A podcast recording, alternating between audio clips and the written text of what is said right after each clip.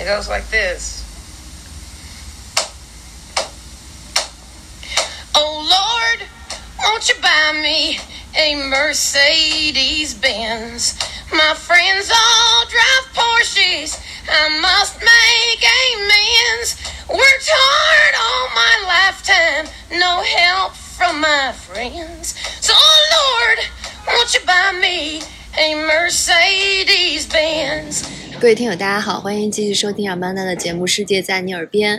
今天呢，啊，我们专门请来了两位嘉宾哈，呢是远道从德国来的啊，就是一对这个应该叫工程师、汽车工程师夫妇，对吗？啊，钱博远和陈英，对吧？然后，然后，所以呢，因为他们两个职业啊，而且在德国待了很久，我们就可以聊一聊，就是。德国大家也知道，其实聊美食没啥可聊的啊，就是除了猪都是肉对，除了猪肘子没什么可聊。但是，但是汽车这个事儿，我我感觉其实在德国算是非常核心的一个话题了，可以这么说，这是唯一拿得出、为数不多拿得出拿得出手的是吗 对，？而且拿得出人的。我发现在中国，只要是外派的德国人，可能十个有九个是在汽车工业工作的。比如说有些车迷哈，可能会专门去这种德国有很多汽车城了，对吧？是比如列举一下，可能斯图加特 还有哪？斯图加是谁的老本营来着？斯图加特是戴姆勒奔驰嘛，等于是梅赛德斯奔驰的大本营，也是所谓汽车的发明者。一般来说，真正的车迷肯定会去，然后肯定是慕尼黑，慕尼黑在它的奥林匹亚公园旁边就有一个宝马世界，啊很喜欢宝马的都会去。另外最著名的肯定是狼堡，或者就是沃夫斯堡，它有个嗯 Autostadt，等于是大众的，大众有很多厂在那边。如果一些资深的人的话，可能还会去一些别的城市，比如说在法兰克福附近有一个叫嗯吕瑟斯海姆，吕吕瑟斯海姆等于是欧宝的，但欧宝可能在国内相对而言比较冷门一点。嗯另外还有去英格施塔特，英格施塔特原来也算在德甲混过一阵，可能是球迷的话会比较清楚一点。那里是奥迪的总部，啊在奥迪被并入大众之前也算个汽车城。另外可能更资深或者更怀古一点的，那就会去斯维考，是在东德的，就原来有个著名的卫星牌，那老老破车其实挺破的，但是一般如果喜欢 old time 的人，一般都会对那个比较熟悉。对对对，那咱们一个一个来说吧，就是先说斯图加特吧，嗯，他们就认为我们的跟乐高乐园似的，是吧对，就跟乐高一样，我们不能仅仅是盈利造造车，我们推行一种呃怎么说来着，让整个世界运动起来的这种文化。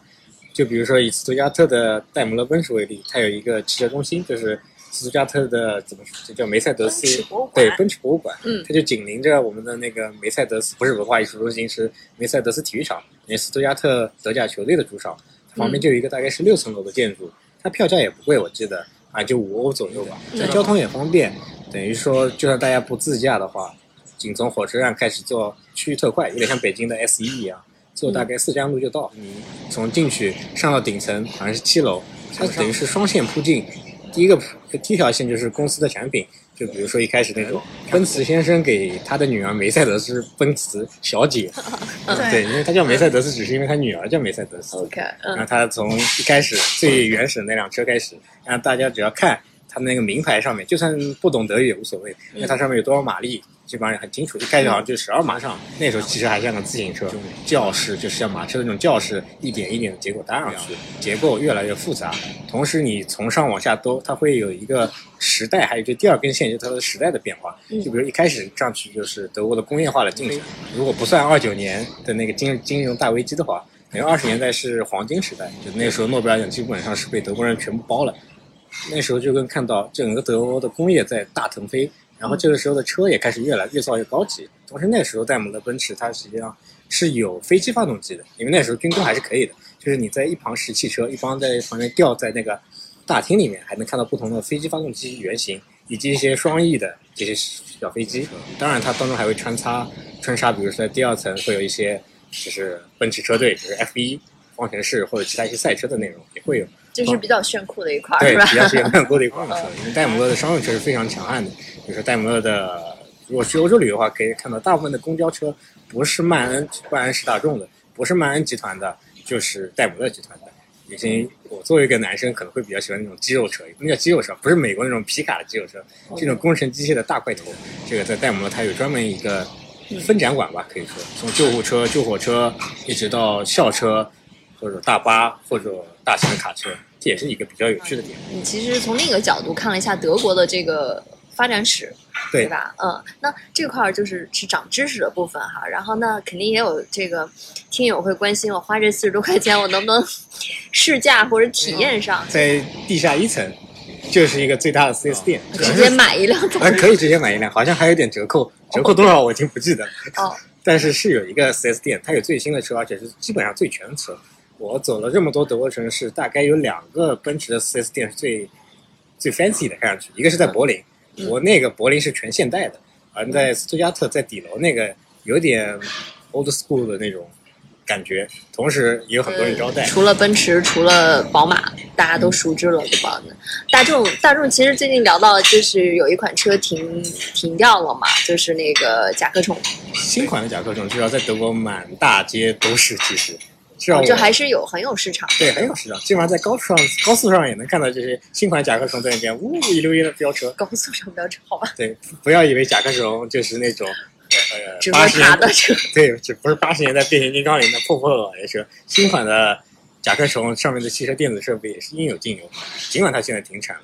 当然，如果各位听友想去看的话，也可以去沃尔夫斯堡，就是狼堡的它的那个汽车城，应该叫 Autostadt，也可以去看。嗯那时候我记得好像是十五点之后就免费了。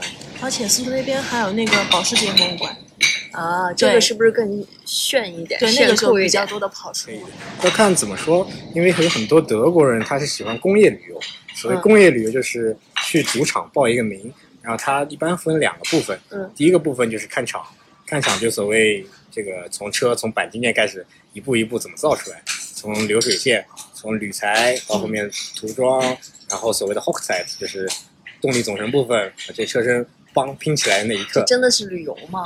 呃，那真是旅游。这是德国你说的所谓有专门的这样组织的机构是吗？你想帮不是组织机构，哦就是直接去他的官网就可以直接报名。哦？然后还那个队伍就很纯洁，不能叫纯洁，就是 工程师队伍或者工程师粉丝队伍不不不，清一色的德国人。怎么说来着啊？德国人对这个可能真的是工业很着迷是吧？就比如说以前我们在有个叫 r l s u h 的小城市读书的时候，那时候他正好在修地铁吧，然后修地铁的时候就是一个正常的修地铁的工地，然后有那种大型的起重机啊、盾构机在那边挖，然后在德国就能看见有很多没事干的，不一定是爷爷或者奶奶，都会站在那边那边看。他不看什么，他就在看这个工地上怎么施工，看得津津入味。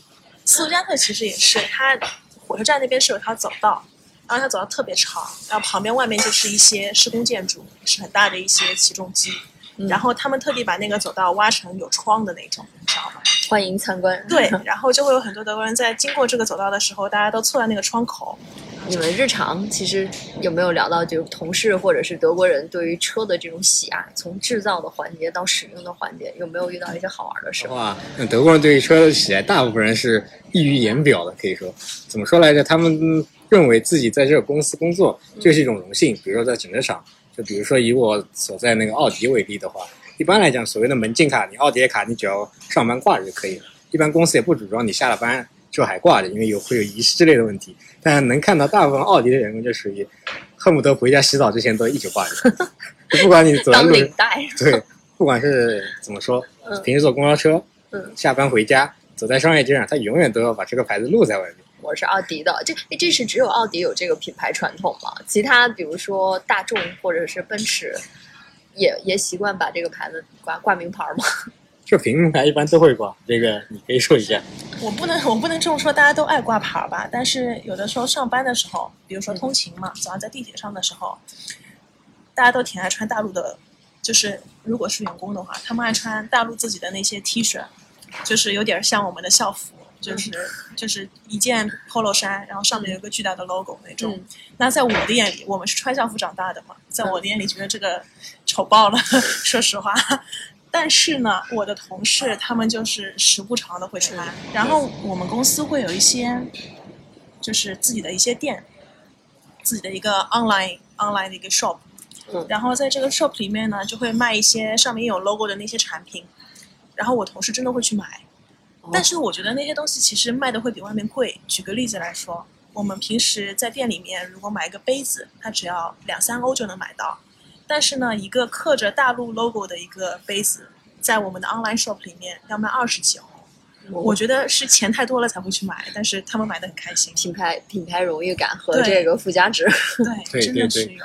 哦，哎，这我就想到了一个问题哈，既然每家都给自己代言，对吗？给自己品牌代言，那有没有嗯、呃互相之间嗯有这个鄙视链啊，或者是互相见面以后会不会有一点这个暗战啊？有没有遇到这样的有意思的情况？有有有，暗战有，怎么说来着？嗯大家出了国门都是德国品牌，嗯比如说在美国人这自动驾驶越搞越红火的时候，嗯或者日本人在呃氢燃料电池或者电动车越搞越红火的时候，嗯比如说 ABB 他们都会联合起来对外。但比如说内部的时候，他们不会不能说互相攻坚吧，但是还是会互相调侃一下对方。嗯就举个例子，就比如说前两天那个戴姆勒的 CEO 就 Dr. Thatcher，应该叫蔡彻吧博士，他退休了，他终于退休了。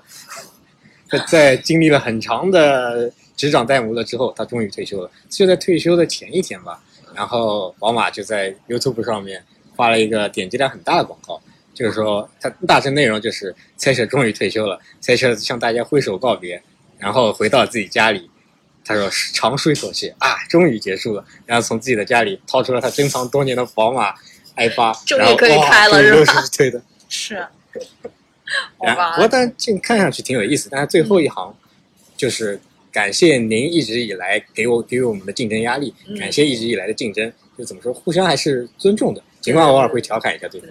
我感觉其实想到了，就类似于波音和空客这两家嘛，基本上好像就是是。一家过生日，一家也会祝贺一下啊，就是礼节上是有的，对，但顺其实可能 对对，但是其实，在心里面或者在技术上是有一个 PK 或者不服的这个劲儿在这个地方的哈，嗯。那那那，比如说你说的这个 level 很高哈，就在你日常遇到的，有没有有没有互相这种瞧不上，或者是有没有公认的那种鄙视链，就是哪哪一个瞧不上哪一个，哪个瞧不上哪一个？这个至少在德国人眼里的话，嗯它是实际上有一定梯度的。就比如说 ABB 的话，一般来讲，这德国人奔驰肯定是最高的，档次最高。当然，你说这种 Porsche 的，就保时捷这种，嗯或者说什么迈巴赫这种，不能不能这么比啊。好丢脸，我一直以为保时捷是意大利的，就是豪车，就对，为什么？你看，这也是一个文化差异哈，就是所有豪车可能现在除了保时捷，其他还是就是意大利对，还是意大多一点利人。，做 fancy 的东西可能更好一点哈。对，怎么说来着？做豪车的话，嗯你要看是怎么定义一家公司哪里的人。就比如说兰博基尼，它是意大利公司，是的，嗯但是它是大众旗下的。你说它是德国公司吧，好吧似乎也不完全对。但是总的来讲，就混血对，总的来讲，ABB 是有它各自的竞争优势的。就比如说，呃，戴姆勒或者奔驰，它是高被人家高看一眼，一般认为比宝马要高半个档次或者小半个档次，在售价上也基本上也是个体现。呃，一般来讲，奥迪会再低半个档次。一般来讲，德国人对汽车的这种严谨程度，嗯或者是嗯，怎么说，一种专注性，有没有在企业文化上会呃体，现？这个体现很明显，就是以这种流程为主。但是我个人认为，我从来不觉得这很有意思，让人比较感到头疼。哦，因为怎么说来着？比如说您太轴了，有人太轴了。就比方说刚去面试的时候，嗯你找工作的时候嗯，人家就会问你，用德语说你是 Ziel oriented 还是 process oriented？翻成中文的话就是您是以目的为导向还是以流程为导向？对中国人来讲，可能哎，您这不是废话吗？我当然是以目的为导向了。我是为了卖车，我我造了好车的目的也是为了卖车。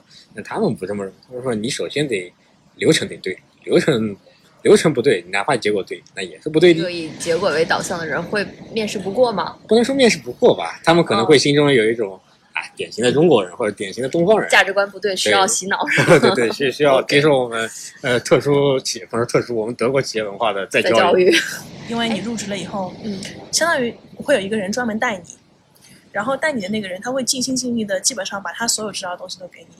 然后我们俗话是说，呃，教会徒弟，饿死师傅嘛。对对但是他们从来没有这方面的担心。毫无保留。一般以一般对于实习生的要求来说，实习生最主要是好用，不需要你去干太高质量的活。嗯但是我们当时不是这样，它是为期六个月的实习，他会首先给你准备六周的培训。那培训是什么呢？就是说让你进到厂里去跟着那些组装发动机的师傅学发动机的组装，你就一直在那里看，说这个螺丝它是怎么拧上去的，嗯这一个个气缸它是怎么造起来的。比如说你在工厂里的班车，他都帮你写好的，他只会在四十八、五十八、零八、十八、二十八，只会在八打头的这些分数分钟来，那他一定就是在这个八打头的分分钟来的，他一分都不会早到，嗯一般也一分都不会晚到。不像现在那德铁那么不靠谱了。对，我就想说这个事情。所以你说的汽车厂的这个班车还是按照德国人的风格准点准时，对对吧？而德国的铁路已经丧失了这种优良传统。对对对，因为我想到这就是前一段时间，其实有一个很有意思的事儿，就是德国的一个大妈织毛衣。对对对，我知道。对，就很神奇，就可以跟听友讲一下啊，就是这个德国大妈等。呃，德铁对吗？按说传统的德铁是很准时的，结果这大妈就是按照德国德铁晚点的每天的时间，呃，几分钟就织几行，每天换个颜色什么的，然后最后居然这个不靠谱的晚点让他给织出了织出花来了，对吧？这说明 就是德国人这个，哎，为什么呀？就咱们可以插过来，为什么德铁现在变成这么不靠谱了呢？这个如果说要说的枯燥点的话，是因为它企业结构的问题。嗯有人说是私有化，其实也不完全对，主要是因为德国德铁公司改组之后，嗯一方面它的组织架构太过于混乱，它总的有一个德铁，那肯定的，旗下有一百六十多个子公司，等于说谁都不服谁，等于从最上面董事会推不到一百六十多个子公司的底层，所以它就乱，这是一方面。然后最后就搞到了推不下去时刻表不准了。也不能说时刻表不准吧，就比如说我的老大说了一句，我们得怎么搞，我们得降低晚点率，足够的列车服务人员，嗯但很多就推不下去。比如在有的比较相对而言落后的地区啊，我们招不到人，我们钱不够，然后就这事拖着拖着就黄了，这是一方面。另一方面，自然就是国家投的钱现在比较少，嗯国家觉得这个你你最好我们给你补贴，但是你自于盈亏就 OK 了。但是实际上等于是线路比较老旧，但实际上内在还有一点，就是德国的人口又在开始增长了，等于说出行的需求大家越来越高，比如说夫妻两地分居的这种比例现在越来越高了。比如我一直得坐高铁，通勤需求增对长了，是吧？但是德铁那些车还是那些车，行。德国有高铁了吗？现在？德国有这个高铁，对，但是它只能在某些特定的段路开，就比如说，如果听友从科隆到法兰克福坐飞机也好，或者去北威州那个地方玩耍，那段高铁它可以开到三百到三百五，基本上和国内差不多。但是它之所以开得快，是因为那段路是新修的高铁线路，等于只有高铁开，其他车不开。就还是配套设施新的才能达到，老的就还是那个那个样子。戴姆勒奔驰的总部斯图加特，他就很遗憾，高铁通的很有限。就比方说，您您能够从他主导让你开车嘛，啊，对对对，铁路系统这么不靠谱了，但是可能对于一些大家想去旅游的听友，如果不自驾的话，到时候就抓瞎呀，应该怎么怎么救急呢？这个 可以说两点吧，一方面是嗯预防，预防的话就是大家可以避免，比如说周五下午、周日下午这两个节点一定要避开，因为周五下午是比如说所谓周末夫妻或者是通通勤族嗯该回家回家了，周日下午也是一样。该去上班的去上班了，就是提前一天会到另一个城市住，因为人多，人多会导致一个结果，就是上下课的时间这个会出人意料的长，因为总会有一些奇怪的事情发生哦。就你遇到过什么奇怪的事情？奇怪的事情关不上门了吗？啊，对啊，有啊，奇怪的事情包括很多。就举几个例子，快快快，举几个例子。比方说台风来了，或者不是台风，就一般的风来了，哦然后突然有棵树刮倒了，它躺在铁路当中了。不好意思，整个闭塞区间全部塞住，在工人到那个把那个树给锯吧锯吧锯断，然后挪开之前，这个铁路全部瘫痪，这是一种。对，还有一一般气候比较差的时候，都大规模的瘫痪会比较严重。就比如说前段时间德国四十度高温，然后热的也开不动了，是吧？热的时候，因为铁轨膨胀，对，因然后为太热了，就不能开，然后基本上很多车就会大规模晚点。然后如果说打雷不行，会被打坏，架空电网有时候会掉链子。，对，然后就会有大规模的瘫痪，或者有的时候下雪，感觉已经没有几个好天了，是不可控的，是吗？有时候可能晚个几分钟，甚至到几个小时都有可能甚至取消。呃，取消是很多的，因为德铁以外有一个很好玩的地方，嗯，晚点六分钟以上叫晚点，晚点六分钟以下不纳入计算。后来呢，因为这个数字太难看，从百分之八十跌到百分之七十，又跌到百分之六十，德铁就把统统计头径给改改了，改成了晚点十分钟以上算晚点，晚点十分钟以下不算晚点。于是这个数字又回去了，又回到了百分之八十几。但是呢，这个数字当中还隐藏着一个 bug，如果这是列车取消了，嗯德语说 ausfallen 了，不好意思，这个不不不纳入计算。所以就就取消最好了，对吗？对取取消等于后腿啊，不拉对前腿。我们看不见。但是有时候取消，比如说末班车取消，嗯，那也就完蛋了取。消了。嗯，他负责给你退改签吗？你有这种就有负责吗？这个我找谁有困难找有经验，因为我一直在和 德铁做对 和德铁做了 N 年 N 年的斗争。快讲讲你的亲身经历。一般来讲呢，首先得退钱，嗯但是德铁和法铁不一样，德铁是退超晚点超过一小时，嗯，给您退百分之二十五，超过两个小时退一半儿，全退是不可能。如果做法铁的话是，我记得是半小呃半小时退百分之二十五，一小时退一半儿，现场退钱是吗？但是退钱不是现场的。你得拿个表格，你得找人。就比方说吧，有的乘务员会比较好啊，这车晚点了，我给所有的人发一张表，这表上已经帮你打好了个戳，你只要填信息，然后把这信息交，再通过你通过 email 也好，通过写信也好，就可以退这钱。但是有的乘务员可能他也比较忙，他不会。你到了目的地之后，你需要下车，然后找只要找那个队伍排的最长的那个队伍，你跟着退钱的队伍那个队伍不退钱，他只负责给你盖个戳，填表。请您填表，您不要在我这儿填，您回家自己填，填好了再交过来就可以了。因为德国人很相信他们的邮政系统，所以他们很多东西都是用邮寄的方式。嗯 所以我们填完了 表有的时候你得把它装进信封，然后寄到德德德铁，对对对。然后德铁再从他们的系统再给你退钱。那假如是这样，就对于当地的呃住的常住的人还可以，对于这种外国的游客呢，就比如说如果我不是拿信用卡买的会怎么样？他给我退到哪儿呢？这个钱？一般来讲有两种方式，一种是打到您的账户，但如果您没有账户，那您只能拿所谓的 g u s h a n 就抵用券，他会寄给您抵用券。如果说您过了，比如说两周您回国了，呃，最好呃一般来讲就没什么办法了。如果您认识在德国的同事同学送，给他？呃，那就当个人情送了吧。哎，只能这样了哈啊！那这是说退钱的一种方式，对吗？第二个就是我有没有可能改签，对吧改？签的话，一般来讲，就德国人可能比较灵活，就尽管他比较死脑筋，但人都比较好。就比如说没有严格意义上的改签，只要您说一声我的车晚点了，一般来讲下一辆通往您的目的地，无论什么车都可以上去，一般打声招呼就可以了。特别是如果看到您是游客，说的还是英语，又讲究怎么说人畜无害的中国人脸孔，一般来讲是没有任何问题的。一般比如懒得跟你掰扯。啊，不跟你掰。就比如说我 订的是那种慢车，就是所谓中国的快车或者说绿皮车，我也我也想坐高铁，因为晚点了，一般也是没有问题的。啊尽管从条款上是不行的。我想插一句哈，就是说他这辆车，比如说取消了，嗯呃那你随便选后面哪辆都可以，而不是说这一趟他可能，比如说临时给你调拨一个，就就通知所有人可能都去那个地方，有这种情况吗？它会有调拨，调拨有的时候它可能来的就不是火车，它来的可能就是大巴，大巴，对。然后就会专门有一辆大巴把你们接拨到你们该去的那些地方。就是有些时候你会看到，比如说德国的那些高铁，它叫 ICE，是白色的，上面 ICE 是红色的字。然后有的时候就会在路上突然之间发现有一辆公交车，它长得也是白色的，上面有了 ICE 的红色的字。